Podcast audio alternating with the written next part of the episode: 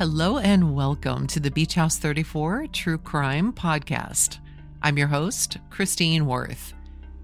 If you find yourself coming back to listen to more and more of the Beach House 34 podcast, I would love it if you would give this a share or a like. It helps to keep the show going, and I would be so, so, so appreciative. Now, before we begin, I want to mention that some of the information contained in this episode it might be a little triggering for some people. It includes information about graphic crimes, uh, which is truly not unusual in, in true crime podcasts, but this one even includes um, harm to animals. So proceed with caution. Now, multiple sources were used in this podcast, uh, including the HBO documentaries, collectively known as the Iceman tapes, as well as The Iceman and the Psychologist, various historical newspapers, the book The Iceman by Anthony Bruno, Wikipedia, and a documentary entitled Murderous Minds The Iceman, which is on Amazon Prime Video. Now, have you ever wondered if serial killers were born or made, nature or nurture? No one can seem to agree on this. No matter what studies you find, you'll find arguments on both sides of the coin. Now, I would argue, though, that this story you'll hear today weighs significantly on the side of nurture, but I'll leave that for you to judge for yourself.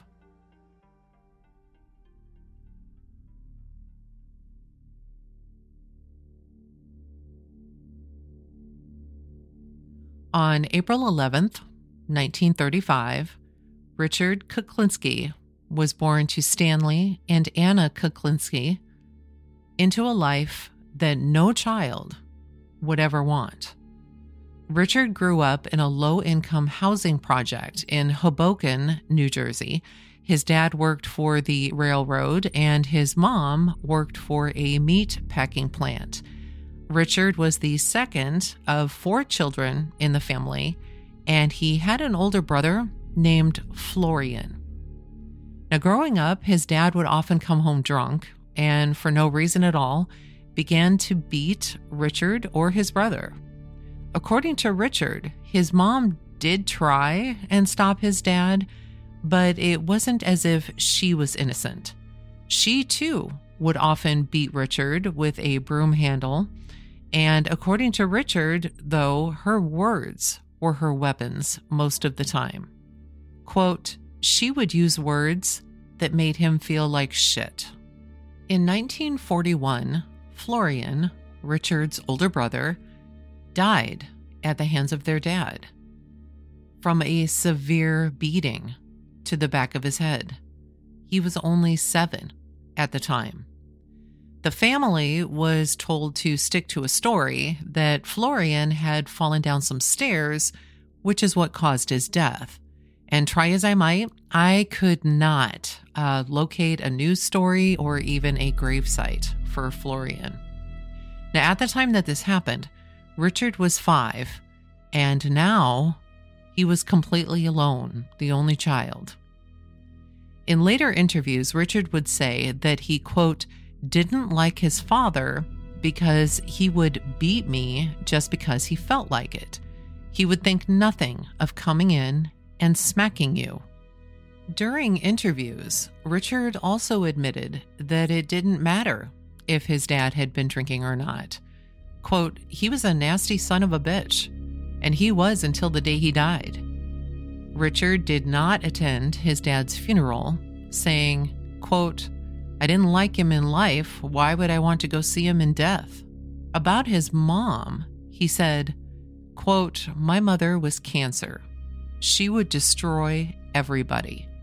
When she thought I took too long to do something, she didn't hesitate to give me a swat here and there. She would hit me with a broomstick or something like that. It hurt. Richard's mom was Catholic and his dad was Polish. Now, his mom's belief was that harsh discipline at home should go right along with a Catholic education. Richard said that he was raised Catholic and went to a Catholic grammar school and was even forced to be an altar boy as his mom demanded. As Richard grew older, he got bored very easily. So around age 10, he began abusing animals. He would tie two cats' tails together and throw them over a clothesline to watch themselves rip each other apart. Now, where he lived, there was something called a community incinerator, and many times he would grab cats and throw them inside this incinerator and then watch as they ran around trying to get out. He would also take dogs, tie them to the back of a bus or a car, and then watch them be dragged until the dog just got tired. Because his family didn't have a lot of money, he often didn't have nice clothes to wear, and because he was tall and skinny, he often got bullied by neighborhood kids who would call him Richie the Rag Boy or Hobo Richie. And Richard would often get beat up by this same group of kids. Now, the leader of this group lived downstairs from Richard. One day, Richard decided he'd had enough. He knew when this leader would leave his apartment, and so one day, Richard grabbed a clothing pole out of a closet in his apartment and waited outside around a corner for this guy to walk by. As soon as the guy saw him, he instantly started in with name calling and insults, and out of the blue, Richard hit him with the wooden pole and he kept on hitting him. He just wanted the guy to shut up. When the boy finally stopped moving, Richard went back up to his apartment and he later realized that not only did he hurt this kid, he had actually killed him. For weeks, he was concerned that the cops would realize that it was him who had done it. But when no one came for him, he felt like he'd gotten away with it. He is later quoted as saying, quote, When I was a young man, I learned that if you hurt somebody, they'll leave you alone. Good guys do finish last. As he got older, he would lash out at anyone who humiliated him. Quote, I've been known to hurt people for no reason. I could be anywhere. And if someone humiliated me, I would think nothing of hitting them with whatever I had. Now, Richard eventually created his own quote unquote gang and they soon began to plan multiple burglaries around nicer areas. Now, the money that they made from these robberies allowed him and his gang to afford nice clothes, and for Richard, gave him the opportunity to gamble, which he did quite often. At this point in time, the mob actually controlled everything in Jersey City. So, after Richard's gang began to form a name for themselves, it caught the attention of Carmine Genovese. Now, Carmine was not related to the well known mob boss Vito Genovese, but Carmine was involved with the DeCavalcante crime clan. Carmine wanted Richard's gang to help him, um, and he would pay them well. But first, they had to prove themselves. So, what Carmine did was give Richard a picture of a man he told Richard what this man usually did on a daily basis and where he would usually go. Carmine further told him that this man really loved cigars, Churchill cigars, which happened to be longer than typical cigars. Now, one day, Richard thought that he saw someone that looked like the guy he was after.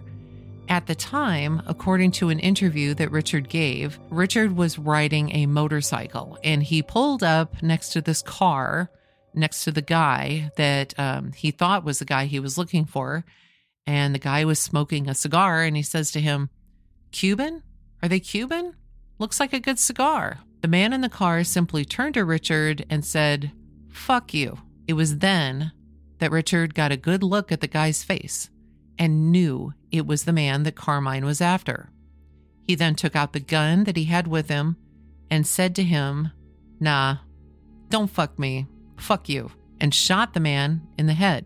According to Richard, it, quote, took his head off, Like you see a pumpkin get hit with a shotgun or something, they just pfft, spread out. That's what happened. Now, during the interview with the psychiatrist, Richard was asked if he had any kind of reaction to what happened uh, during this incident, like sickness or dizziness or even nausea, because most people would immediately feel that way. Richard said that he didn't. He further said, quote, It's much better just not to care. If you care, you have baggage. You worry. After performing this task for Carmine, each member of Richard's gang received $500. Now, after this initial success, they were hired to perform multiple similar hits, some of which earned them thousands and thousands of dollars, which ended up being spent on alcohol and gambling.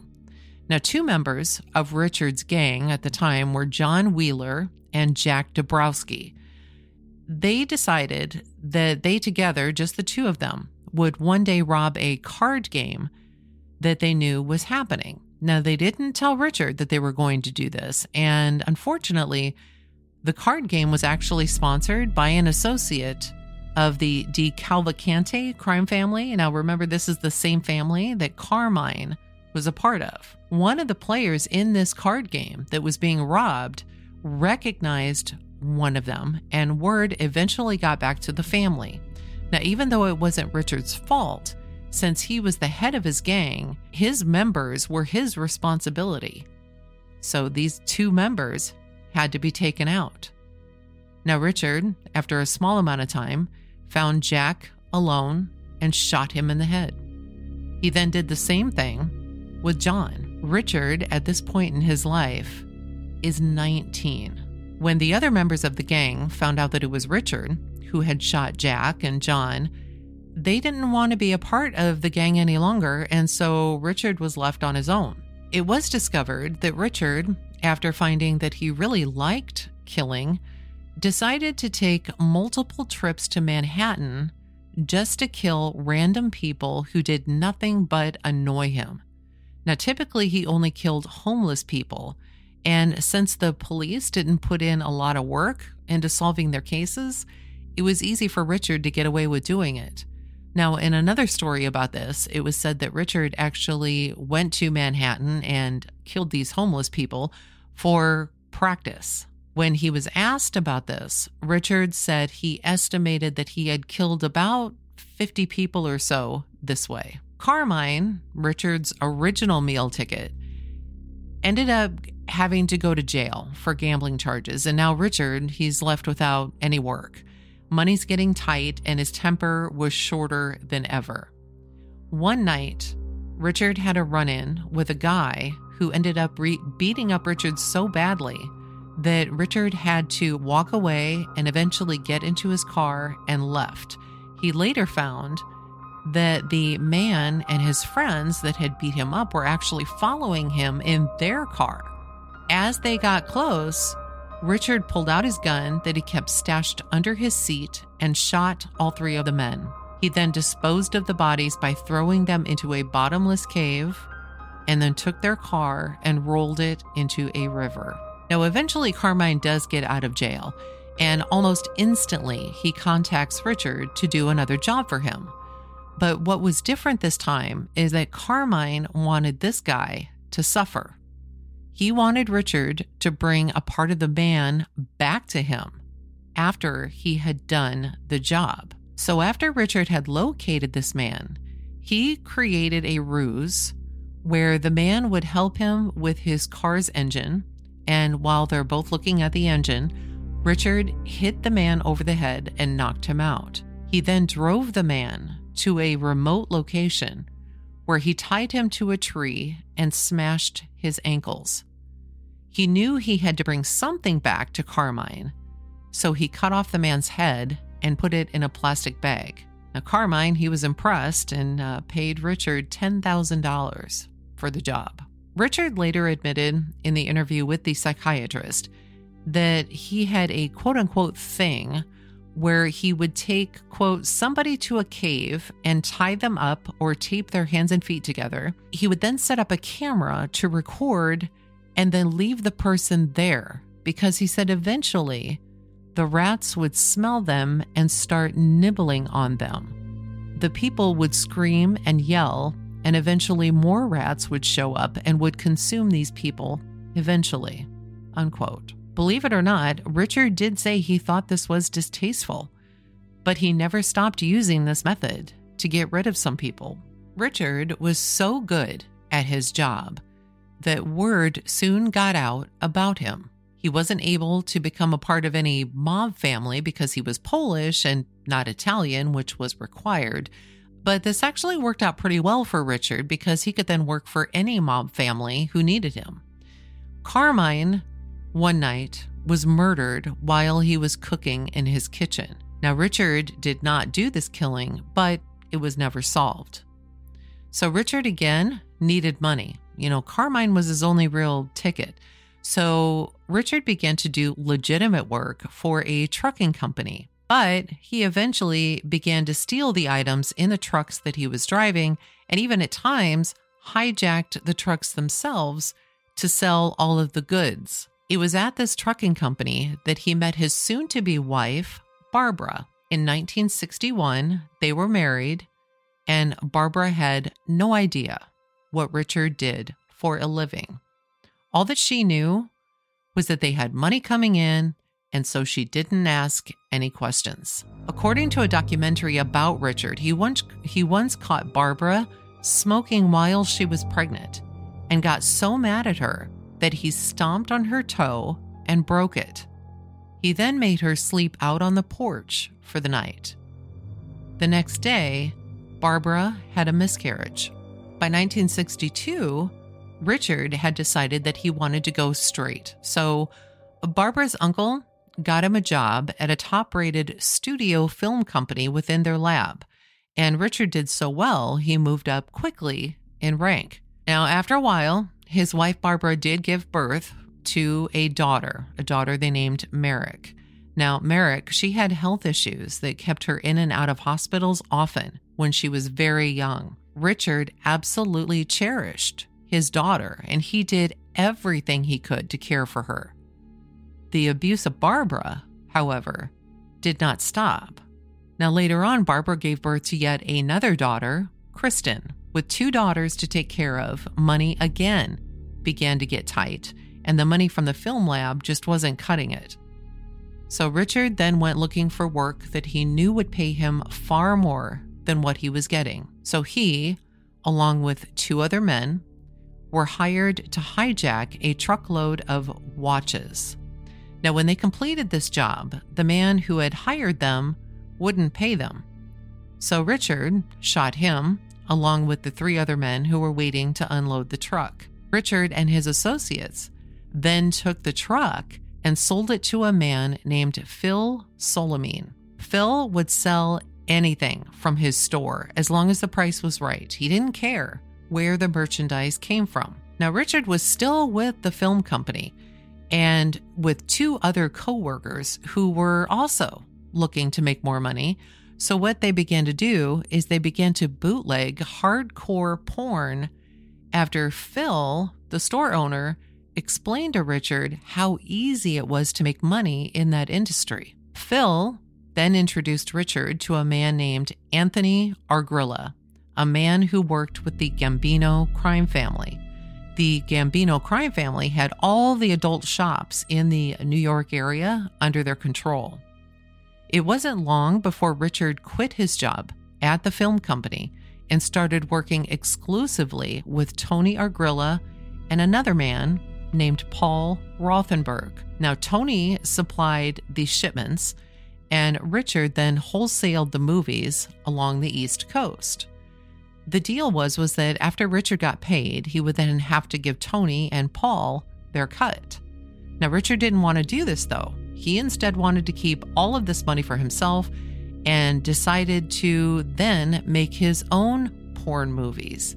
He hired it all out. He never attended the filming, he just wanted the money from it. Now, of course, Paul and Tony, they were not going to go away quietly. They were not happy that they weren't paid and unbeknownst to Richard, they had a silent partner named Roy DeMeo. He got involved Roy happened to be an associate of the Gambino crime family, and when Roy and Richard met, Roy felt like Richard was disrespecting him. So, as Richard is leaving this meeting, Roy and two of his associates pistol whipped Richard. He was beaten up so bad, Richard ended up in the hospital. Now, ironically, after this incident, Richard and Roy DeMeo began to work together. Roy hired Richard as a debt collector and a hitman. The whole group, including Richard and Roy, as well as other well known mobsters, they all worked out of this central location called the Gemini Lounge in Brooklyn. Above the lounge was what was referred to as a quote, killing factory, where victims were killed and then dismembered. They would then be placed in plastic bags and taken away. Now, according to Richard, quote, most people paid their bills, some didn't. I remember one guy who owed a lot of money. He thought he could hide behind a door. It was a nice door, an expensive door. Most people don't realize that when you come to answer a door, if there's a light on in the background, the person on the outside can look through the peephole and see the guy coming. So he came to the door and asked who it was and looked through the peephole. He never saw what hit him. Richard was then asked by the psychiatrist if the dismembering bothered him. And Richard said, I don't think so. I remember having pizza one day while we were doing something like that. Richard further said he didn't like to use chainsaws. Quote, see, the chainsaws are messy, all over me. I have these little pieces of meat. Now, that's a pain in the neck if I use chainsaws. Now, would I want to ruin a good shirt with a chainsaw? I just used a knife, a butcher knife. You know, you cut it around the bone. A little slice here, a little slice there, wrap it, ship it. Because Richard was doing so well in the porn industry and continued to do hits for the mob, he was making plenty of money, and he actually spent it all on his family. He eventually bought a new house in Dumont, New Jersey that had a pool. And according to one documentary, they would often hold barbecues for their neighbors. It was as if he was one guy when he was at home and another guy when he was doing his work. Richard's wife again gave birth, but this time to a son that they named Dwayne. Now, Barbara, yes, she is still continuing to be abused. As a matter of fact, one night she woke up to find a pillow covering her face. Another night, Richard was standing over her with a gun. On three different occasions, she had her nose broken. It wasn't unusual for Richard to slap and beat his wife, even in front of the kids. Barbara had thought about leaving him, but she knew that Richard would kill all of them. Richard never beat on the children, at least physically. One could only imagine the psychological damage that this did to the kids, though, of watching their mom get beat up, especially at such a young age. Now, Richard continued to get phone calls from Roy DeMeo. And remember, this is the same guy that thought he was being disrespected, and his associates associates had pistol whipped him so much so that he had to go to the hospital.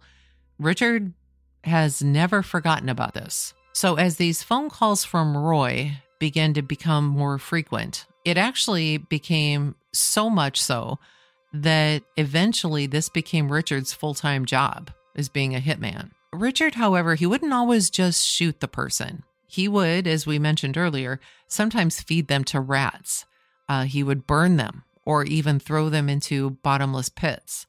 Now, eventually, Richard became the top hitman not only for the Gambinos, but other mob families as well, such as the Pontes and the De DeCavalcantes of New Jersey, and the Gambino, Lucchese, Colombo, Genovese, and Bonannos families of New York. Now, one of the jobs that he was assigned to do was to get rid of Paul Rothenberg. Now, if you remember, Paul was one of Richard's associates in the porn industry. Richard didn't flinch when he took the job and killed Paul while he was waiting for his wife as she shopped. Richard even supposedly kept notebooks that contained different ways to kill someone. Uh, some of these ideas included throwing people out of windows, fires, using heavy weights, and even pouring hot water into people's noses. Now, one method he used, according to one documentary, was to take a rawhide and wet it down. Now, while the rawhide was wet, he would then wrap his victim's limbs and even genitals in the rawhide and then leave them out in the sun so that the rawhide would dry. As the rawhide dried, it tightened until they were utterly unable to move. He would then throw the body in with the rats. Now, evidently, another way that Richard used to get rid of a body was to stuff the body into an oil drum and then place it in a car so that it would be crushed and eventually sold as scrap metal to the Japanese car making industry. He would later say that this is what happened to Jimmy Hoffa, but there's no proof to back this up. One way that Richard thought up to kill somebody was to use poison. Now, he was still friends with Phil Solimene, the man who had the store that would literally sell anything that came his way. Um, Richard knew that Phil would be able to help, so Phil then put him in contact with a man named Paul Hoffman, who happened to be a pharmacist. Now, it was said that Paul could get Richard whatever he wanted, and Richard settled on cyanide. Paul then taught Richard how to use it properly, how much to use, and how to use it to, quote, create the most devastation. Now, you might wonder how is it possible for Richard to get away with all of these murders? Well, for one, he was cautious with his methods. He would never give anyone his real name. Uh, to those that did know him, they referred to him as Big Rich.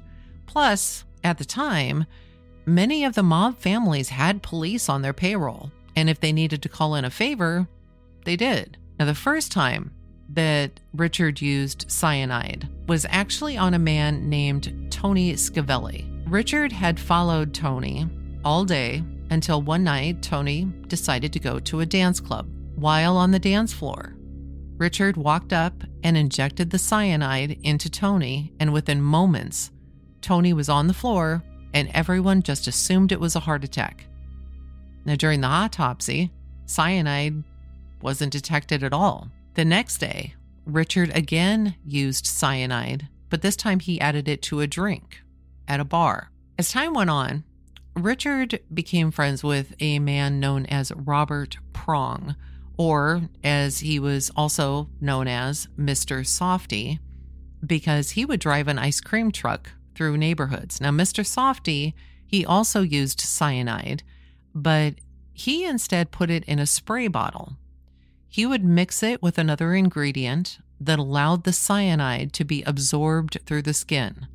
Richard really liked this idea and he ended up trying it and was very happy when it was successful.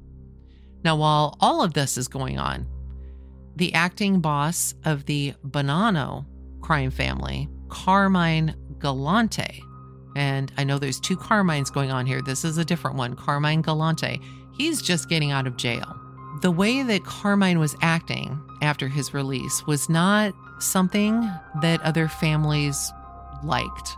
So, after giving Carmine time to change, he didn't, although I don't know exactly what it was that he was doing that made everyone so unhappy. Um, all of the families got together and decided that Carmine had to go. Now, this was incredibly unusual and was never ever done. But nonetheless, the families all agreed, and Richard was hired to do the job. In July of 1979, Carmine and three of his bodyguards, this is the Carmine that just got out of the out of jail, and three of his bodyguards went to have lunch at a local restaurant. Now, just after he finished eating, Richard shot Carmine and his associates took care of Carmine's bodyguards.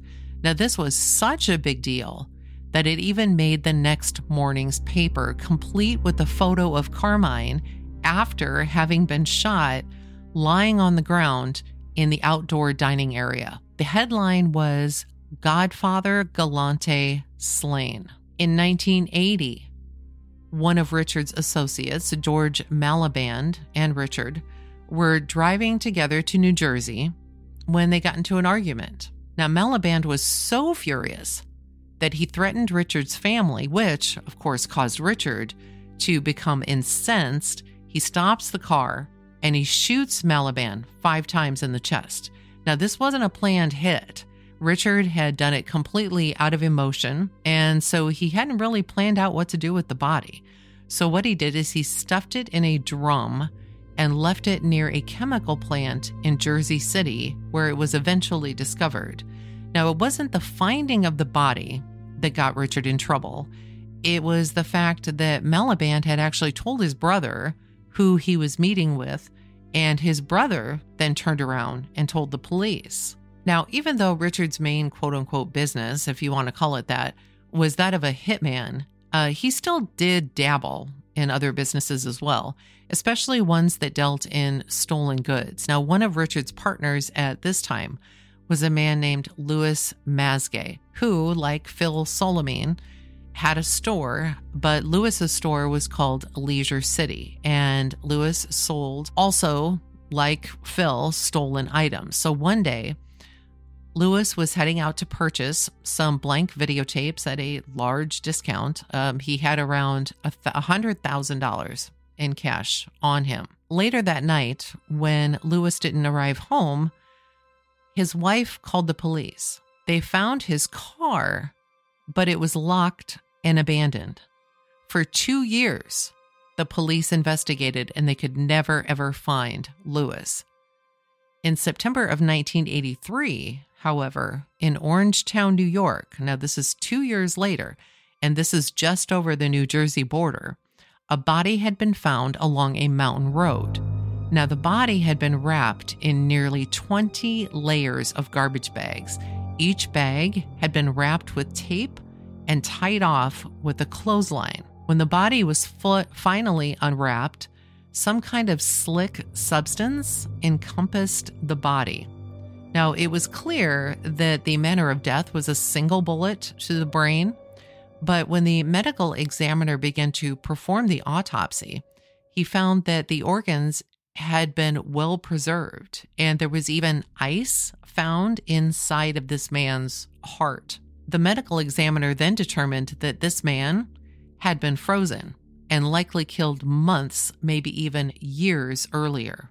After they gathered fingerprints from the man, it was determined that this was in fact Louis Masgay, the 50 year old shop owner who had disappeared two years earlier.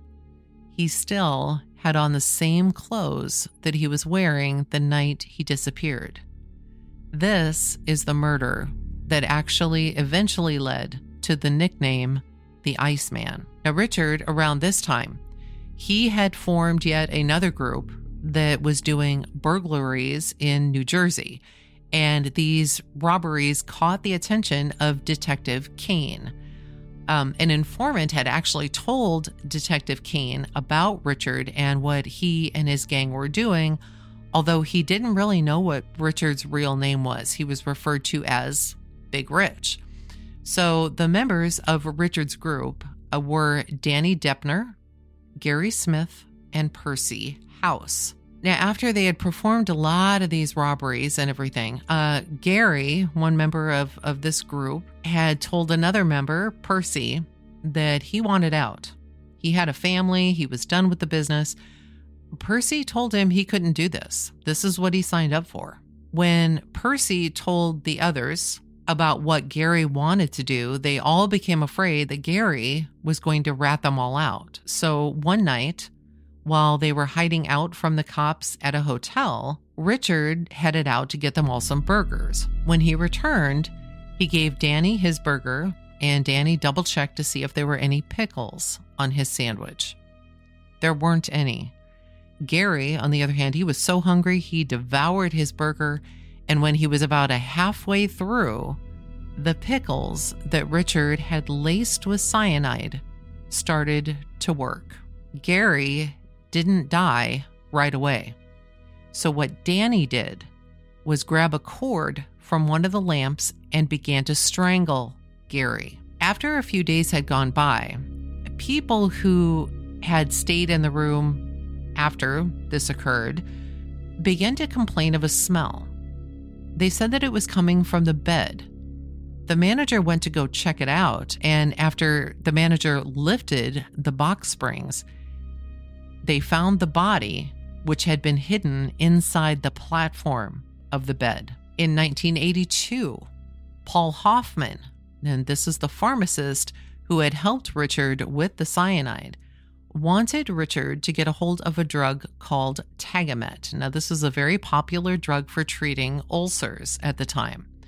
He wouldn't let up on Richard. Paul knew that if he could get it for cheap, he could make a killing on the profits. Now, after he had badgered Richard for some time, Richard went ahead, he set up a deal where Paul could come and get a supply of the drug. Now, Paul brought $25,000 with him, and they met at one of Richard's warehouses.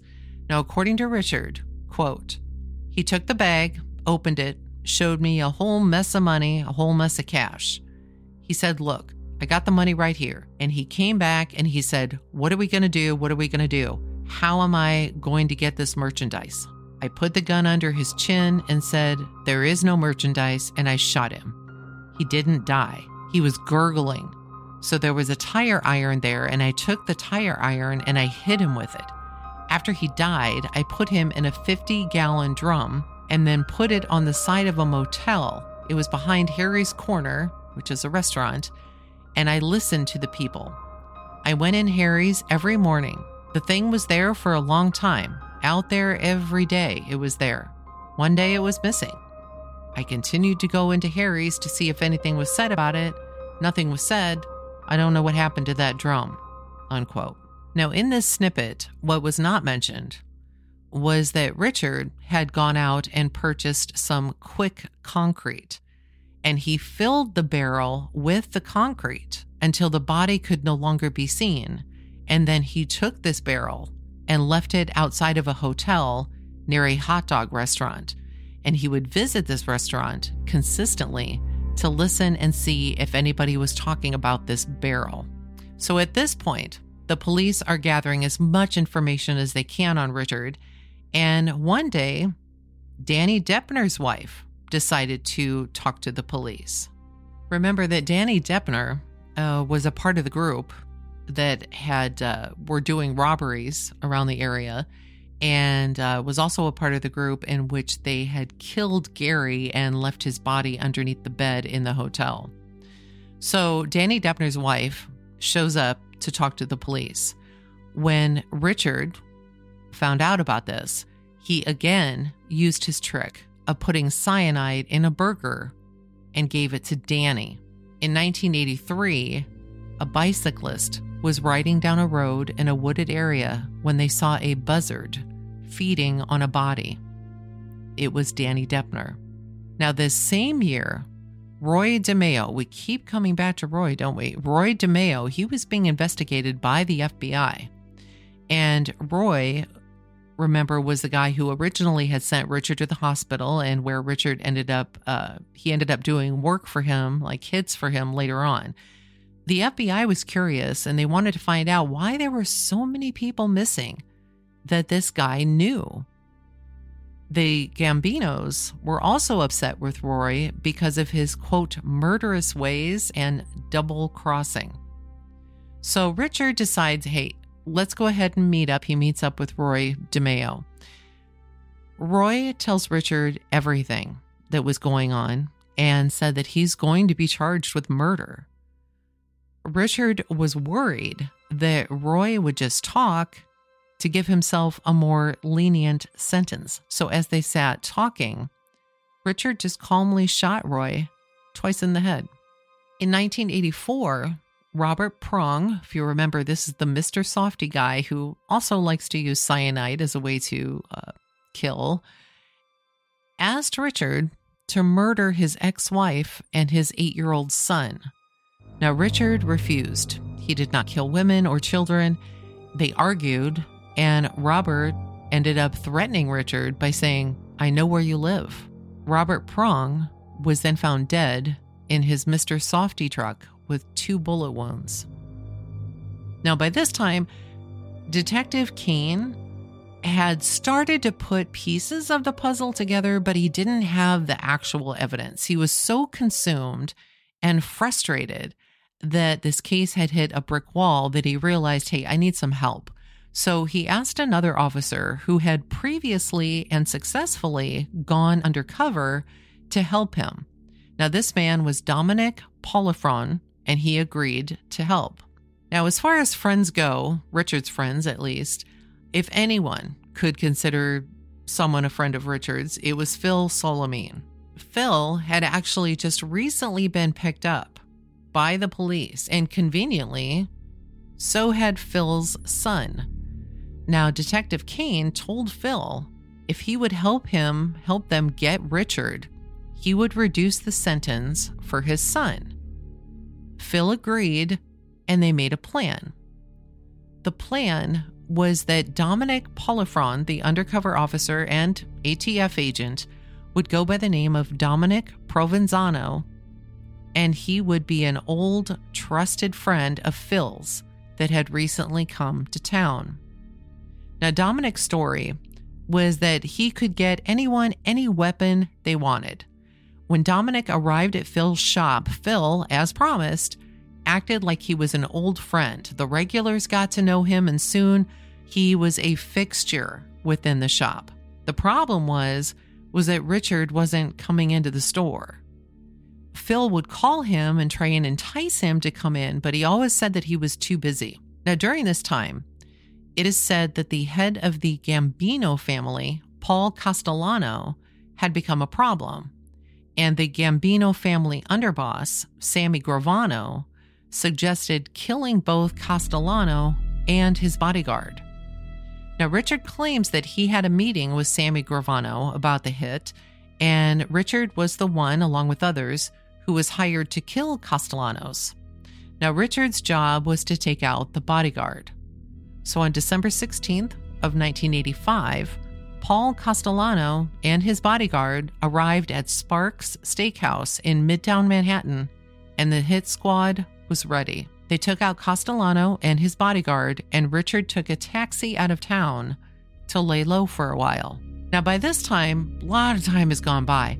Dominic has been hanging around Phil and the store now for about a year, and he still had not met up with Richard. Now, Phil was still insisting that Richard meet this guy and told Richard, hey, this guy can get you anything. So, Richard eventually said, all right, um, have him get me cyanide. But Richard would still not come to the shop. Now, Detective Kane, at this point, he thought this whole operation was taking way too long. So they decided to try a different method. Kane and another officer ended up going to Richard's house to ask him about five murders, all of which, of course, he denied. Richard was pissed. How dare they come to his own home? So he decided then and there that Kane had to go. For weeks, Richard stalked Kane and he wanted the kill to look like an accident, but he needed cyanide and he didn't have any. So what he did is he called Phil and asked him about this Dominic guy and if he could get him any cyanide. So they agreed to meet at a Dunkin' Donuts where Richard asked Dominic about getting him some cyanide. Dominic told Richard that hey, in addition to this, I also want to hire you to help help me kill a cocaine dealer. Richard during this whole conversation at Dunkin Donuts talked in detail as to how he would use the cyanide, even talking about how to use it in a spray so that it was harder to detect. He then told Dominic how he had once uh, or at least twice put cyanide on a burger to get rid of someone, and then told Dominic how he had kept a corpse in a freezer for two and a half years. The whole conversation was recorded. Now, Dominic agreed to supply Richard with cyanide, but it wasn't truly cyanide. And so when it was delivered to Richard, Richard detected that it didn't really look the same as other forms that he had used. So Richard decided to test it on a stray dog. When nothing happened to the dog, Richard, instead of following through on this, this hit, decided to just go home, where then he was arrested near a roadblock near his house. In December of 1986, Richard Kuklinski, now 51, was arrested for five murders and multiple other crimes, charging him with 19 in total. He was held on a $2 million bail. The police also confiscated his passport after learning that he had an airplane ticket to Switzerland as well as a Swiss bank account. Now, at trial, Percy House and Barbara Deppner, Danny Deppner's wife, testified against Richard, as did ATF agent Dominic Polifrone. Kuklinski was represented by a public defender now, I've always found this interesting. He had the money to hire his own attorneys, right? Maybe he couldn't use this money because it was dirty or the police had already locked down all of his bank accounts. I just simply don't know, but I just did find that very interesting. In March of 1988, a jury convicted Richard of the murder of Gary Smith and Danny Deppner. He was sentenced to a minimum of 60 years in prison now, once the trial was over, Richard all but just stood up and said, Hey, I also killed Louis Masgay and George Malliband. He was then eventually sentenced to additional to two additional life sentences based on this information. Now, Richard at this point would not be eligible for parole into the year 2046 when he would have been 111 he was sent to Trenton State Prison.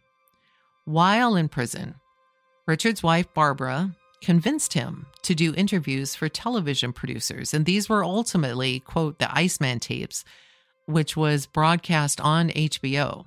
He was then interviewed by a well known psychiatrist, Dr. Park Dietz. Now, during this series of interviews with the psychiatrist, Dr. Dietz asked him if Richard thought himself an assassin. To which Richard laughs and he said, Sounds so exotic. I was just a murderer. In total, Dr. Dietz interviewed Richard for 13 hours. Unfortunately, the HBO release of this documentary was only about an hour of these tapes. I'd be super curious to know what else was said that we don't know about.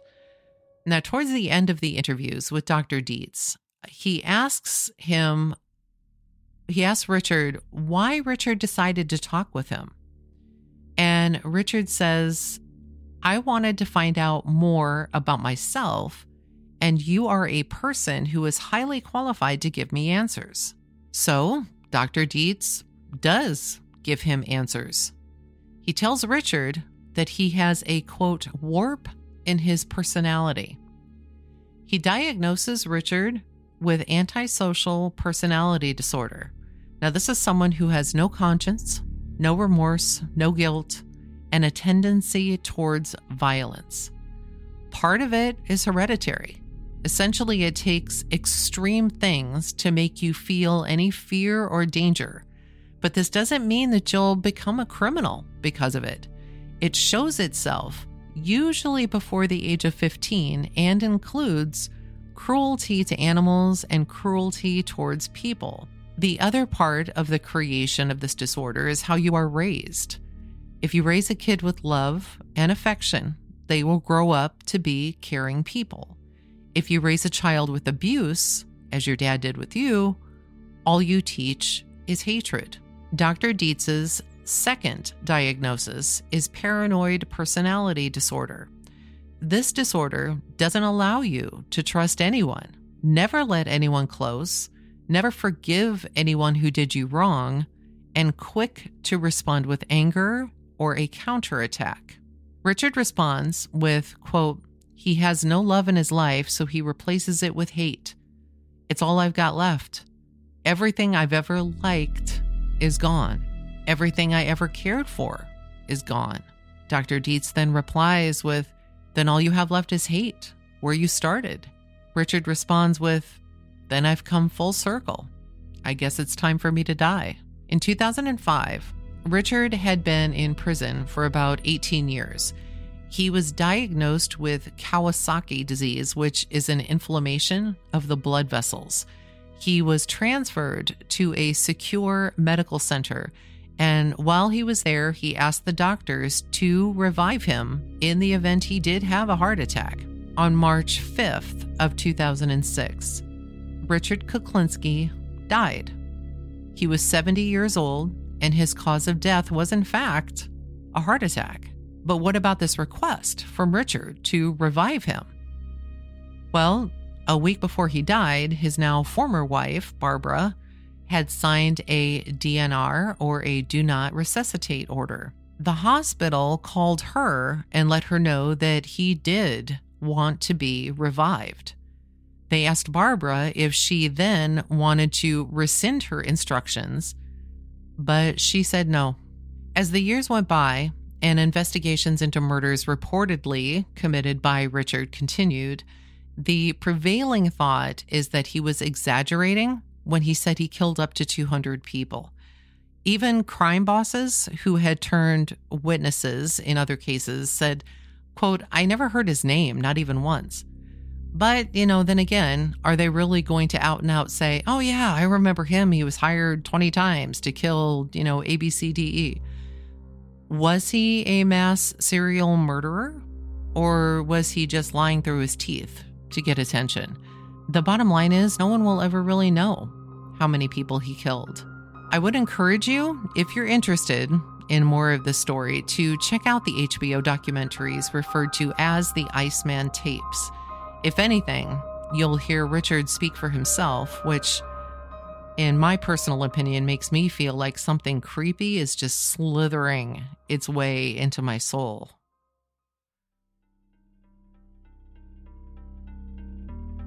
And that's it for this episode, my friends. Thank you, thank you, thank you all for listening. I appreciate you so much. Don't forget, if you find yourself coming back to listen to more and more of this podcast, I would love it if you would give it a share or a like. In the future, I'll be offering more ways uh, to help, including getting free merch. How's that sound? So look out for that. Until next time, stay safe, my friends.